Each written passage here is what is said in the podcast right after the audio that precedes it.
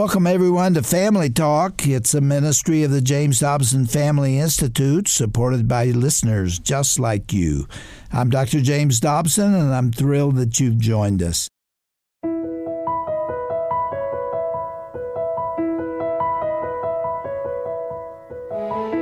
Welcome to Family Talk. I'm Roger Marsh. Thank you for joining us for today's powerful program, which was recorded during the 50th annual March for Life in Washington, D.C. this past January. As you know, Roe v. Wade may have already been overturned, but the fight for life is far from over. The pro life movement is still marching strong, especially on high school and college campuses nationwide.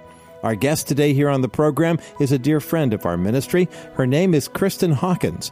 Kristen serves as president of Students for Life of America and Students for Life Action, which is dedicated to abolishing abortion through training and education. The Students for Life Action Group puts on the National Pro Life Summit the day after the March for Life each year in D.C. Kristen is also a political activist, an author, and a speaker. She served on the Republican National Committee and as a presidential appointee in the Department of Health and Human Services during the George W. Bush administration. Later on, while Donald Trump was running for office, Kristen served on his pro life advocacy council. Kristen Hawkins has dedicated her life to protecting the preborn. She is married to Jonathan, and together they have four kids Gunner, Bear, Maverick, and Gracie. On today's program, Kristen will share with us about where we are in the fight for life after the overturning of Roe v. Wade. She'll also share some of the battles we still need to fight as well. Let's join our own Dr. Tim Clinton right now, along with Kristen Hawkins, right here on Family Talk.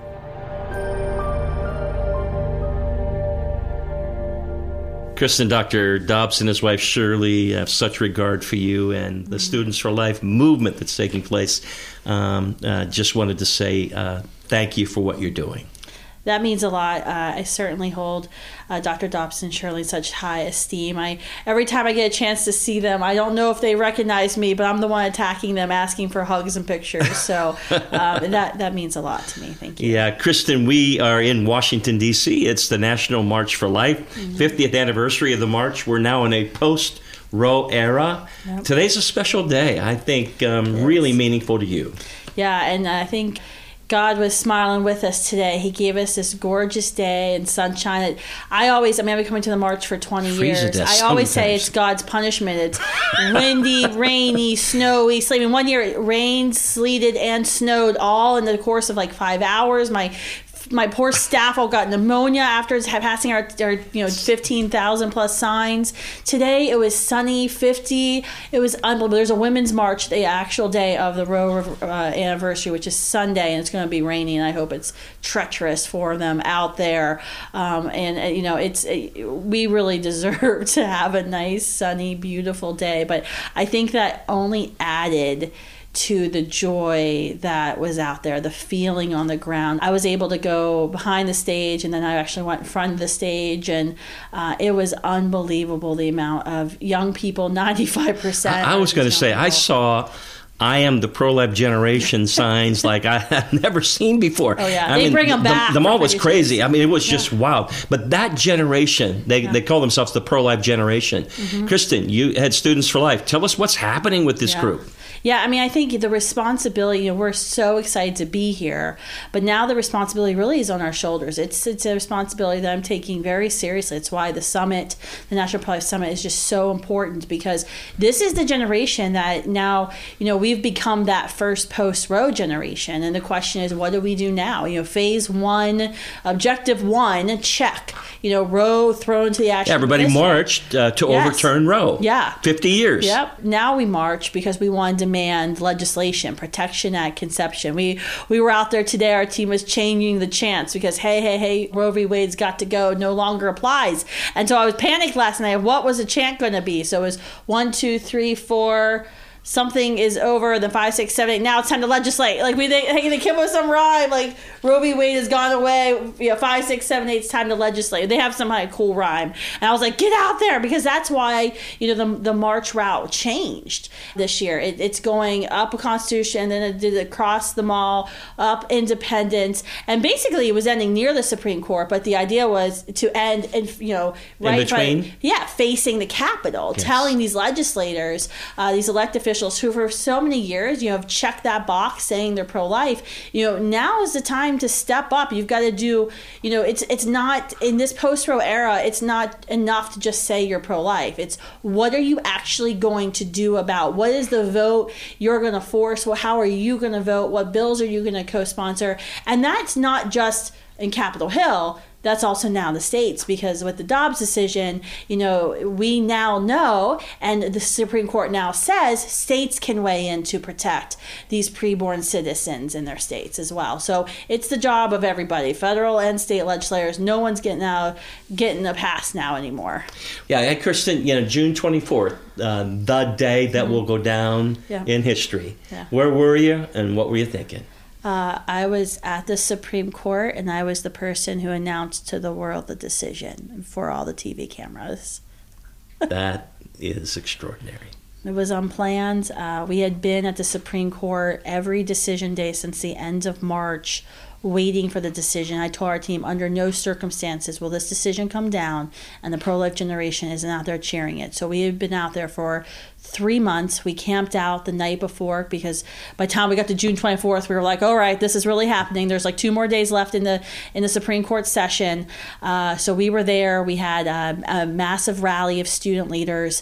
The decision came down. Our executive vice president, Tina Whittington, handed me the phone. I'm in front of the podium cheering, getting everyone ginned up and I start reading the decision. The Supreme Court does not uh, confer there is no right to abor- uh, abortion in the Constitution, uh, and you know I immediately got sworn by every TV camera in America, uh, and um, it was uh, that incredible gives feeling. me chills. It gives me chills because it was not um, there was no like pre-planning like okay when the decision comes down you and the funny thing is I'm a planner like I'm always planning things like if this happens and I don't know we were just so like ginned up trying to keep the pro-abortion people from hurting our staff. And we had you know all of these like security guards surrounding us. So we there was no planning. Um, so i would like to think we had pre-planned that but it was well, maybe, it was a god maybe, moment. Maybe god had something to do with a little bit of that. He did. I, you know and I, I told god i was like i don't know like how do you top that god? Like i'm only 37 here. I um, i don't know how to top that now. How exciting we um, this week had Jeanne Mancini, uh, head of March for Life, on the broadcast. We had Penny Nance come in from Concerned Women of America. We had a lot of opportunity to interact with a number of the leaders up around here. I don't think I've seen the energy like I'm seeing right now, and uh, that mindset shift that you're talking about of yeah, this is a post-Roe era of quote. Let's not just make abortion illegal. Let's make it unthinkable. Mm-hmm. Let's get to that place. That's where this thing's going. And again, I want to come back to what you're doing in particular because this Students for Life effort mm-hmm. is really encouraging. Tell us what's happening on campuses across yeah. the country. That's a battleground right there. Absolutely. And you guys are right in the epicenter yeah. of it all. Yeah, I mean, no one has more conversations every day with those directly targeted by the abortion industry than our team and our, and our 1,400 Students for Life chapters in high school and college campuses. Uh, we have presences now in all 50 states. I uh, tomorrow at the National Pro Life Summit, I will lay out a massive five-year campaign to launch a Students for Life presence on every four-year campus wow. across the country. It's 27, 2,700 campuses, public and private, which will be the challenges. You know, these students, they have faced increased discrimination, uh, threats, uh, cyberbullying uh, since Roe versus Wade has been reversed. Uh, you know, our general counsel, we've had to bring in additional legal help. I now have to travel with bodyguards to campuses. We have full time security wow. at our headquarters. It's students for our, you know, and most of our staff is never at our headquarters. It's, you know, the, the, it's our staff's out on campuses every day. And so our student safety is a huge concern for us now.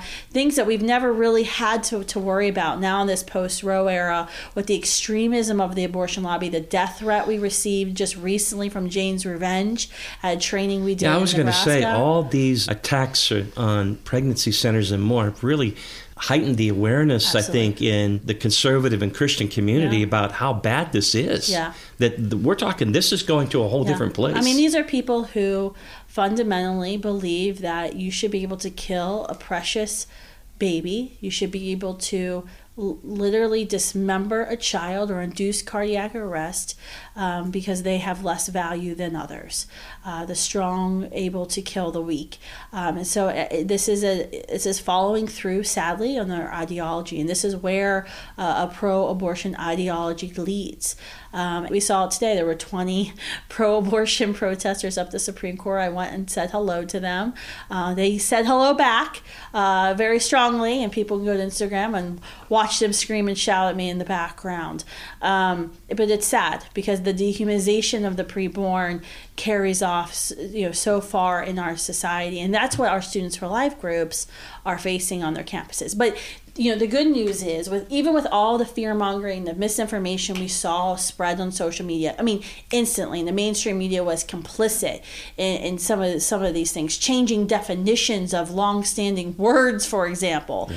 even with all of that we had a record number of conversations on campuses this year uh, we're still changing 10% of the minds of the pro-choice young people we talk to we're changing 20% of the minds of those we reach online and you're not talking about people who are pregnant, uh, wanting, uh, wrestling with having a baby. You're talking about kids on campus the who are pro-choice, kid. just out there trying to figure out That's whether right. they're pro-life or pro right. pro-abortion. Yeah, we will have a million conversations this year with Gen Z, and we will be changing 10 to 20 percent of those minds. We released a poll just yesterday with YouGov, uh, with through our Institute for Pro Life Advancement, and the numbers I think are, are stunning for so many uh, out there. How good the numbers are. I mean, this is the Gen Z. This this poll was Gen Z voters.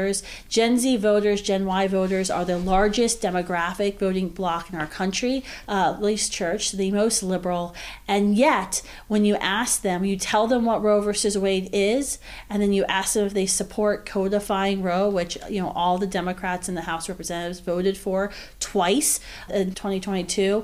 Uh, they're against it, almost 60 percent, and this is the most liberal, least church vo- voting bloc. Um, so it's not all bad news, as what most people. Pro-life movement's winning. Yeah, absolutely. It's been a long time coming, but they're absolutely. winning. Absolutely, because I mean, on the human heart, it's written to acknowledge that human beings have value and that babies are precious. You know, pro-choice people aren't born; they're made. You know what's scary, um, Kristen? I was having this conversation with my wife, Julie. Julie. Uh, headed up the Liberty Godparent Home mm. at yeah. Liberty yeah. and Thomas Road Church uh, for a number of years early in our marriage. But uh, Julie and I were just going back and forth about how, yes, uh, since Roe's been overturned, it's gone back to the states now. Mm-hmm. That's where the mm-hmm. battleground uh, is now, and some states are going rogue and insanity, yeah. talking about abortion up to the birth of a child, and it's just like unconscionable to even think that way. But mm-hmm. it's there, yep. and what's sad is that it's just yeah.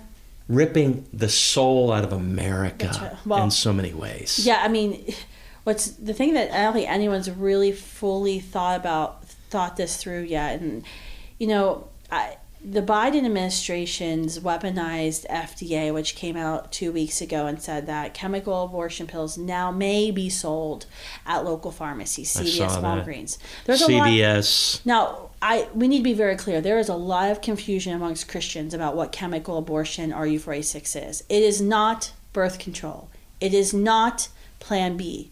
The intention of these drugs are to end preborn human life, beating hearts of children. It's an abortion pill. This is an abortion pill that Planned Parenthood prescribes to 11 to 12 weeks into pregnancy through the first trimester. These pills are dangerous. They have four times the complication rate of surgical abortion, 10 times the death rate of surgical abortions.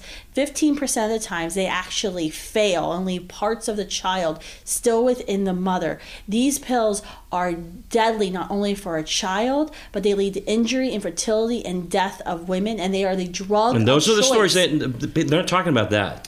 Oh, All no, they're no, talking about no. is availability. Hey, you can here's conveniently go to a drugstore but you want to talk about changing the culture. The sick feeling I get in my gut every time I go and pray in front of an abortion facility, that sickening feeling that it just sits there the entire time I'm out there, is now the sick feeling I'm going to get every time I walk into a CVS and Walgreens. And you know that they're not going to stop with you may distribute. The next step will be forcing all pharmacies to distribute, forcing all pharmacists to give out abortion drugs, and then they'll, they'll go to over the counter sales. Their job is going to be to normalize abortion, to make America well, how Europe is. The majority of abortions are in the first trimester in Europe, and they're largely unprotested there. Majority of those abortions are done through pills, and they're not through these standalone abortion facilities. That's where the pro-life movement must be focusing all of our time. And to be honest, that's where I'm focusing all of our time of redirecting um, our education efforts on campuses uh, to this early abortion model because you know according to the CDC 91.3% of all abortions take place up until the 12 weeks in pregnancy. If we're talking about passing legislation advocating for efforts in the pro life movement here on Capitol Hill that don't stop abortions in the first trimester, we're not doing much. Our special guest today is Kristen Hawkins. She's the president of Students for Life of America. She's an author, speaker, podcast host, human rights advocate, one of the strongest voices out there in this pro life effort. And again, we salute you and thank you again for all you're doing. Kristen, before you go, Mm. a lot of moms and dads tuned in. Mm-hmm. Uh, they are so encouraged. I'm encouraged um, by what's going on. That, I come out of Liberty University. I spent uh, nearly uh, 35 years there in administration and faculty, and there were 11 buses Mm-hmm. with 500 students that made their way up to Washington today. That's right. And they're standing strong. Yeah. How do moms and dads get in touch with and maybe encourage their son Yeah. or daughter to get Absolutely. involved with Students for Life? go to postroegeneration.org. That is a simple website of pro, for pro life activists of all ages. There's 12 activities you can get involved with. You can start a Students for Life group. You can help promote nonviolent pregnancy centers in your community. That's a great way. If you know a young person who needs to get involved, maybe they just want to become a social media advocate for the pro life movement, we can teach them how to do that. So you can go to postroegeneration.org or go to studentsforlife.org. And I really encourage all of the listeners, no matter your age, to go to thisischemicalabortion.com and be, get educated yourself about the dangers of chemical abortion, what it is, and how we can stop it. Because we've got, you know, we cannot be fooled into thinking that the abortion industry, this $2 billion industry every year, is just going to roll over since Roe versus Wade was reversed. Uh, they've been preparing for this day just like how I've been preparing for this day. Yeah, they sure have. And God be with us. Say, before you go, uh, Kristen, uh, you've been on the broadcast before. We've Mm. talked often about your children, uh, Gunnar and Gracie. Can you give us a quick update on your family. Yeah. how things are going, how maybe we can continue to pray for and with you? Yeah. Yeah, you know, continue to pray for my family. When I'm traveling, my husband's homeschooling our four children, two of which have cystic fibrosis. I have a, a another son, Maverick, who has a neurological uh, a disorder that was diagnosed last year that affects his his uh, ability to walk. But they're all doing good. They're all doing very well. We feel so blessed to live in a nation that has, you know, the best healthcare system in our world, and they have access to drugs and devices that children across our world simply may never have access to. So we feel we feel blessed. We feel honored. We actually travel the country now full time together as a family, uh, so I can reduce my plane trips away from them, and often they come with me and they're staying at the campground nearby. Um, it's it's really become a family mission, uh, and I'm, I'm, I'm very hopeful that uh, that that life of mission inspires them uh, as they grow up in the trials that they will face uh, to always keep moving forward to be this unstoppable force. Amen. Well, we will pray yeah, that God will continue to just embolden you, strengthen mm-hmm. you, encourage you, put His arms around your family. Yeah, yeah. Kristen, before you go here, I want to wrap this way. I want to come back to this is the greatest issue and challenge of our day. Mm-hmm. And if we don't engage, if we are silent, mm. if we are mm. complicit in that we don't step up and have a voice, yeah. God forbid. When you think of 60, what, 364 million babies now are gone, that's serious. Um, that's the message that God burned in your heart. Mm. And I want to close out with that heart mm. uh, and share it with uh, our listeners and mm-hmm. challenge us uh, to go with you on this journey. If we fail to step up, if we fail to use this momentum that we have now, that phase one has been completed, we will never end abortion in our country and we have to end abortion in our country. I think I, I, don't have to get into all the other issues that our nation faces today, the, the challenges that our young people have, that we now have a generation of young people who don't even know what their bodies are were made for and who they were designed by.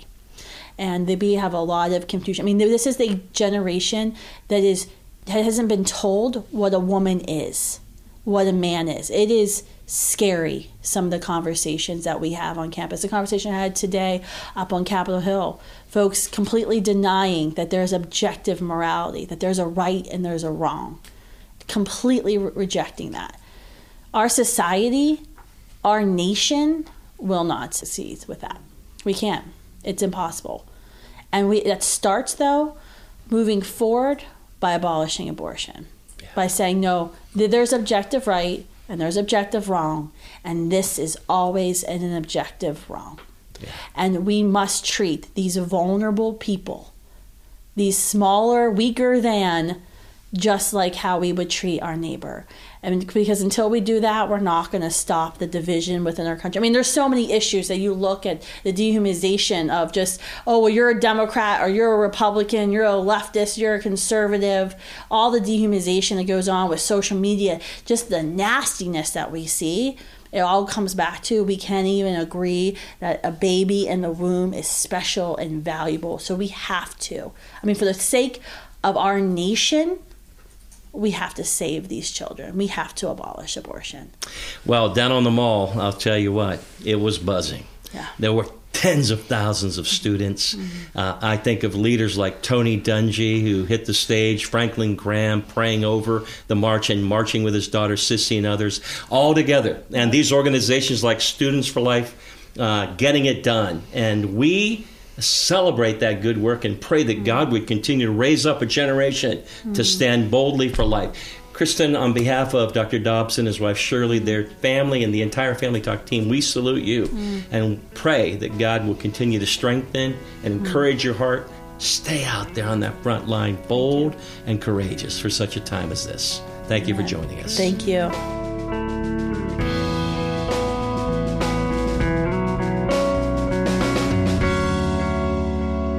Well, there is so much more that needs to be done to protect the preborn. If you want to learn more about Kristen Hawkins or Students for Life of America, head over to our website at drjamesdobson.org forward slash family talk. Once again, that's drjamesdobson.org forward slash family talk. While you're there, you can go back and listen to any part of today's program that you might have missed. You can also share that link with someone else who would really be inspired by today's message as well. Again, you'll find that information at drjamesdobson.org forward slash family talk. You know, we have heard a lot about protecting life today, and eternal life, of course, is a gift from God. As Christians, we are called to share that message, especially now. And if you have a neighbor whom you'd like to bless this upcoming Easter season, consider giving them a life basket. Now, a life basket is a way to present a neighbor with a wonderful basket of treats and goodies and also introduce them to Jesus Christ and then invite them to enjoy the loving Christian community at your local church this Easter. If you have any questions or if you'd like more information about life baskets, just call us here at Family Talk at 877 732 6825. Or online, visit lifebaskets.org. That's lifebaskets.org. Well, as spring is almost upon us, things are already starting to heat up for next year's presidential election season, if you can believe it. A great way to become more informed about current political issues and topics that could affect your family is by listening to the new podcast from the Dr. James Dobson Family Institute's Public Policy Center. It's called the Defending Faith, Family, and Freedom podcast with Gary Bauer. Gary Bauer is a familiar name to many of our listeners. He's the Senior Vice President of Public Policy here at the JDFI.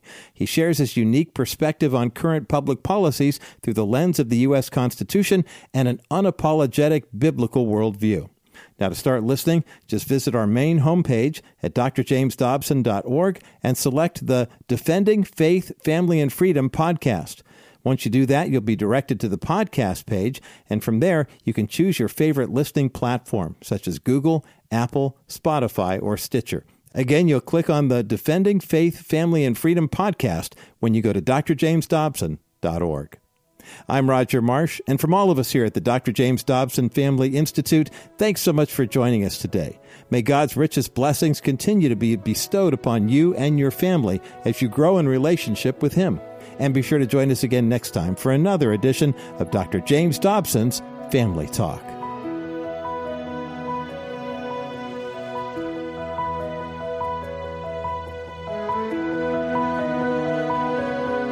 This has been a presentation of the Dr. James Dobson Family Institute. Hello, everyone. Do you need help dealing with the everyday tasks of raising a family? I'm James Dobson here, and if you do, I hope you'll tune in to our next edition of Family Talk. Our main purpose in this ministry is to put tools into your hands that will strengthen your marriage and help you raise your kids. Hope to see you right here next time for another edition of Family Talk.